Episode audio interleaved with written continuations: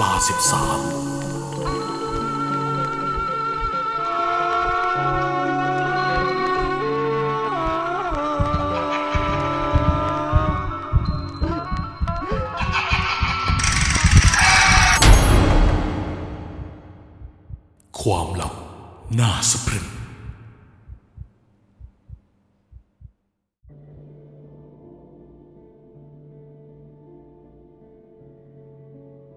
สวัสดีครับผมชื่ออานนท์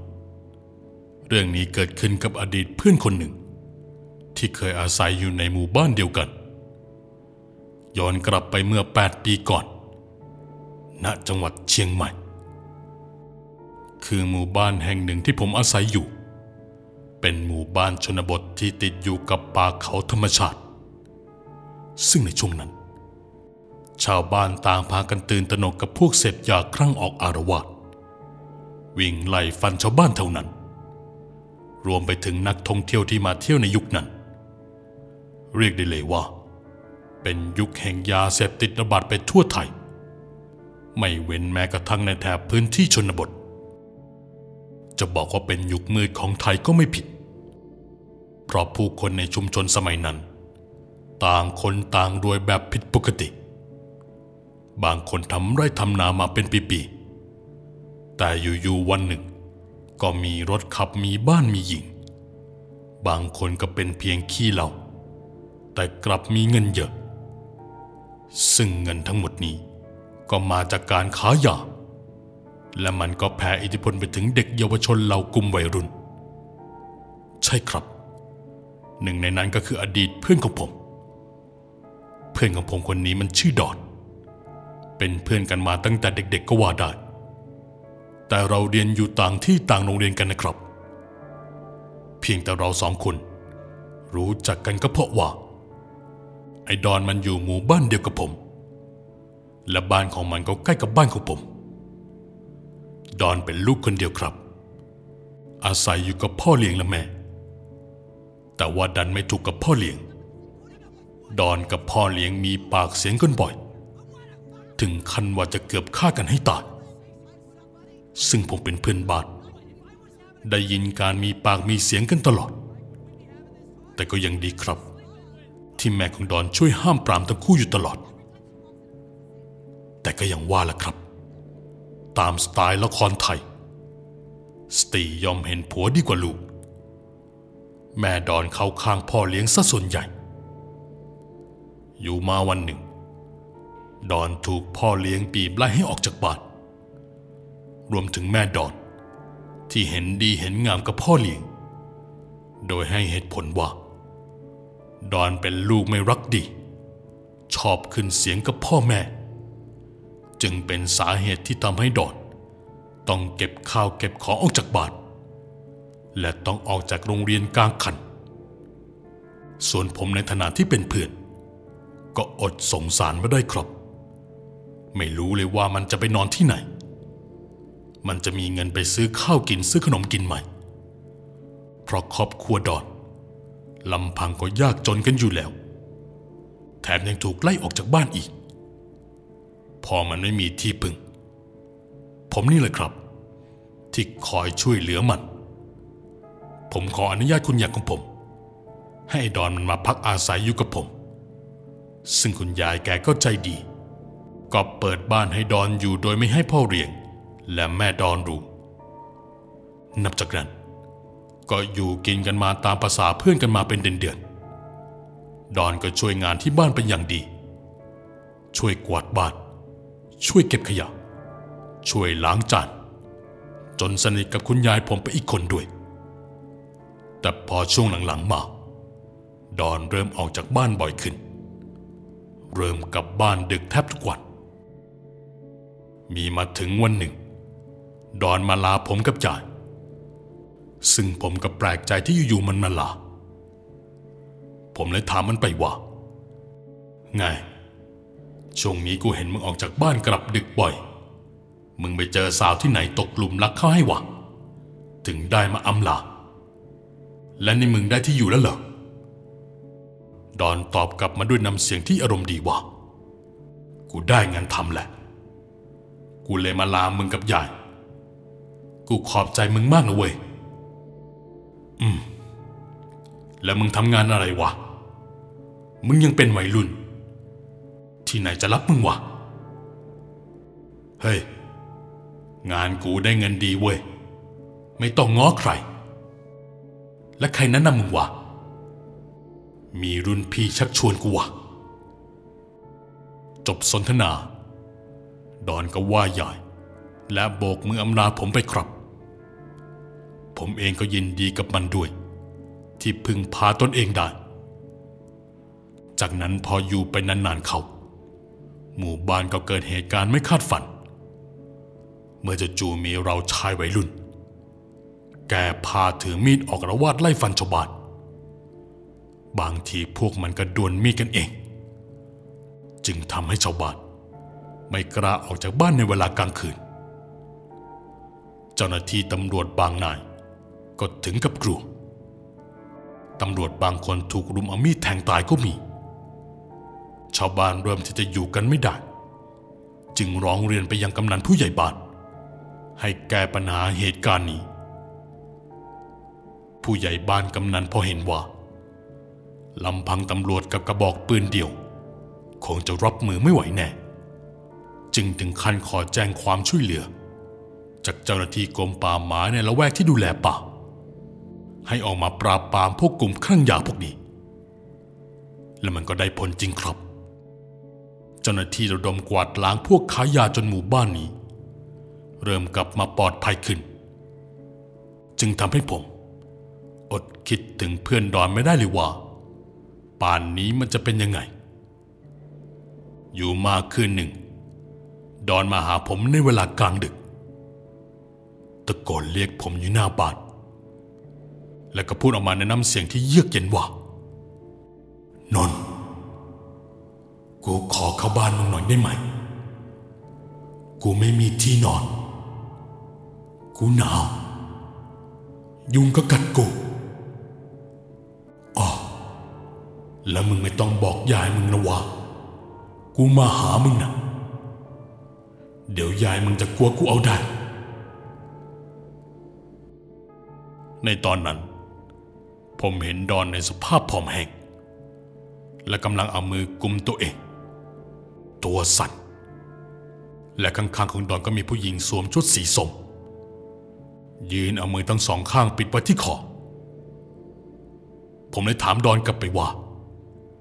นั่นแฟนมึงเหรอท่าทางดูแปลกๆอ๋อ นี่ไม่ใช่แฟนกู มันตามกูมา มันแขนกูมันเลยตามติดกู ผมตกใจกับคำพูดของดอน ผู้หญิงแคนนี่คืออะไรแคน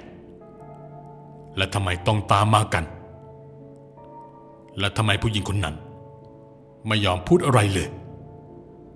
ยืนเอามือกุมคอตัวเอง และจ้องมองแต่ดอน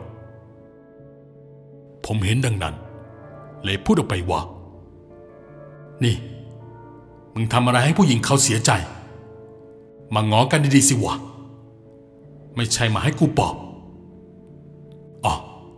และนี่มันนอนบ้านกูทั้งสองคนเลย และเดี๋ยวพรุ่งเนี้ยมึงกับแฟนค่อยเคลียร์กันเอาเองแล้วกันรีบๆขึ้นมา กูไม่ได้ล็อกประตูห้องนอน ห้องเดิมที่ยายกูจัดไว้ให้มึงนั่นแหละ กูไม่ไหว กูง่วง กูไปนอนก่อน จากนั้นผมก็ไม่ลงไปเปิดประตูให้มันครับ เพราะผมง่วงมาก ให้มันเดินขึ้นมาเอง เพราะมันเคยมาอยู่บ้านผมมาก่อน มันรู้อยู่แล้วว่า ประตูรั้วผมไม่ได้ล็อก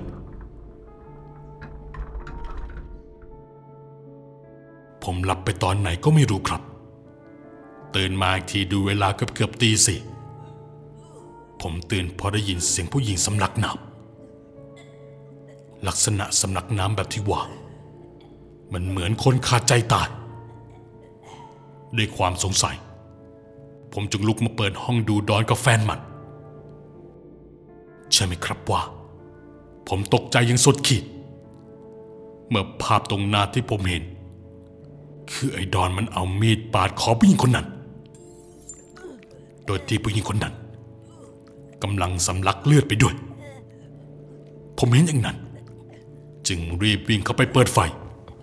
และหาไม้บริเวณใกล้ๆเพื่อที่จะไปหยุดไอ้ดอน แล้วผมตะโกนให้ไอ้ดอนมันหยุด แต่สิ่งที่ดอนมันตอบกลับมาก็คือ อีนี่มันหลอกกู กูรักมัน ให้เงินมัน แต่มันกลับหลอกกู ให้ผัวมันมาฆ่ากู กูไม่ยอม กูจะเอามันไปตายกับกู พอเซนซิงอ้ดอนยายผมได้เอาฝ่ามือมาตบหลังผมยังจัดภาพทุกอย่างมันหายไปหมด ใช่ครับ ยายผมเห็นผมนั่งละเมออยู่นอกระเบียงบ้านกลางดึก จึงลุกมาเป่าหูผมแรงแต่ผมไม่รู้สึกตัว เลยเอาฝ่ามือตบผม จนผมได้สติ ยายถามว่าเป็นอะไร ผมจึงเล่าทุกอย่างให้ยายฟัง ยายได้รับรู้ วันลุงเช้าก็พาผมไปที่เนินเขาท้ายหมู่บ้าน พร้อมกับชาวบ้านอีกหลายสิบคน ภาพที่เห็นคือ มีตำรวจได้เอาผ้าขาวคลุมศพไว้สองศพ และบริเวณรอบเนินเขา เต็มไปด้วยคราบเลือด และมีดตกอยู่ใกล้ๆ ซึ่งทางพ่อเลี้ยงและแม่ดอนก็อยู่ด้วย จึงขอตำรวจเปิดศพขอดูหน้าลูกตำรวจได้เปิดหน้าศพทั้งสองคน ภาพที่เห็นก็คือดอน ถูกยิงไม่ต่ำกว่า 17 นัด บริเวณลำตัวเต็มไปด้วยรูกระสุน ส่วนศพผู้หญิง ถูกเฉือนคอจนเกือบขาด ซึ่งผมเห็นศพเพื่อนและผู้หญิง ก็ถึงกับจิตตกและหดหู่ ในเวลาต่อมาตำรวจได้ชนสูตรศพก็สันนิษฐานว่า เป็นการฆาตกรรมของนายดอนที่ลวงยิงมาฆ่า แล้วทางฝั่งญาติฝ่ายหญิงรู้ จึงเกิดความเครียดแค้นเลยยิงนายดอนตาย และด้วยความที่กลัวความผิด เลยเอาศพนายดอนมาไว้ใกล้ๆกับศพผู้หญิง ดูเหมือนเป็นการจัดฉากของนายดอน พอตำรวจสันนิษฐานเสร็จ ก็มีคุณลุงท่านหนึ่งเดินออกมาแล้วบอกกับตำรวจว่า คุณท่านนี้เห็นเหตุการณ์ทั้งหมด คุณลุงเล่าให้ฟังว่า เมื่อคืนเห็นผู้หญิงคนนี้ วิ่งหนีในดอนมา แต่ด้วยความเป็นหญิง วิ่งไม่รอนในดอนได้ เลยทำการเอามือปิดปากผู้หญิง และเอามีดปาดคอณตรงนั้น จากนั้นมาคุณลุงก็ได้บอกไปอีกว่า พอผู้หญิงตาย นายดอนเลยตัดสินใจจะอำพรางคดีด้วยการฟันผู้หญิง แต่มีชายวัยรุ่นหกคน วิ่งตามมาแล้วยิงนายดอนตายคาที่ ลุงเก็บเห็ดที่หนองน้ำใกล้ๆที่เกิดเหตุ และแอบซุ่มดูเหตุการณ์ทั้งคืน และตำรวจก็ถามชาวบ้านว่า ไม่มีใครได้ยินเสียงปืนเลยเหรอ ชาวบ้านก็บอกว่าไม่ได้ยิน สรุปแล้ว เรื่องของเรื่องทั้งหมดนี้คือ ผมมารู้ภายหลังว่านายดอนติดยา จากนั้นก็กลายเป็นผู้ขายยา มีวันหนึ่ง ดอนต้องไปส่งยาที่บ่อนไก่ แล้วดันไปเจอลูกสาวเจ้าของบ่อน และเกิดการชอบพอกันขึ้นมา ด้วยความที่นายดอนรักผู้หญิงคนนี้มาก เลยให้ทุกอย่างที่ผู้หญิงต้องการ ทั้งพ่อฝ่ายหญิงและคิดกลลวง ให้ฝ่ายหญิงคอยสูบเงินจากดอนเรื่อยๆอ้อผมลืมบอกไปนะครับว่า ดอนทำธุรกิจมืด ในดอนก็รวยขึ้นมาทันใดเลย พอในดอนให้เงินผู้หญิงคนนี้มากๆเขา ก็เกิดความสงสัยว่าเอาเงินไปทำอะไร ใช้จ่ายอะไรนักหนา ก็ไปแอบสืบมา เลยรู้ว่าผู้หญิงคนนี้ มีผัวอยู่แล้ว และซึ่งผัวคนนี้ก็เป็นคนค้ายาอีกจ้านายดอนรู้เรื่องอย่างนั้น เลยเกิดความไม่พอใจ ลวงผู้หญิงคนนี้มาฆ่า จากนั้นพอฝ่ายพ่อผู้หญิงรู้เรื่อง เลยสั่งเก็บในดอน พอผมได้รับรู้เรื่องราวทั้งหมด ก็ตัดสินใจเก็บเรื่องราวนี้ไว้ โดยที่ไม่เล่าให้ใครฟังอีกเลย จนผ่านมาแปดปี ที่ผมอยากจะถ่ายทอดเรื่องราวนี้ เพื่อให้เป็นข้อเตือนใจของใครหลายคนว่า คนเราเกิดมาแค่ครั้งเดียว ตายครั้งเดียว เพราะฉะนั้นแล้ว ก็ใช้ชีวิตอย่างมีสติ อย่าหลงละเลงกับคำว่าเงิน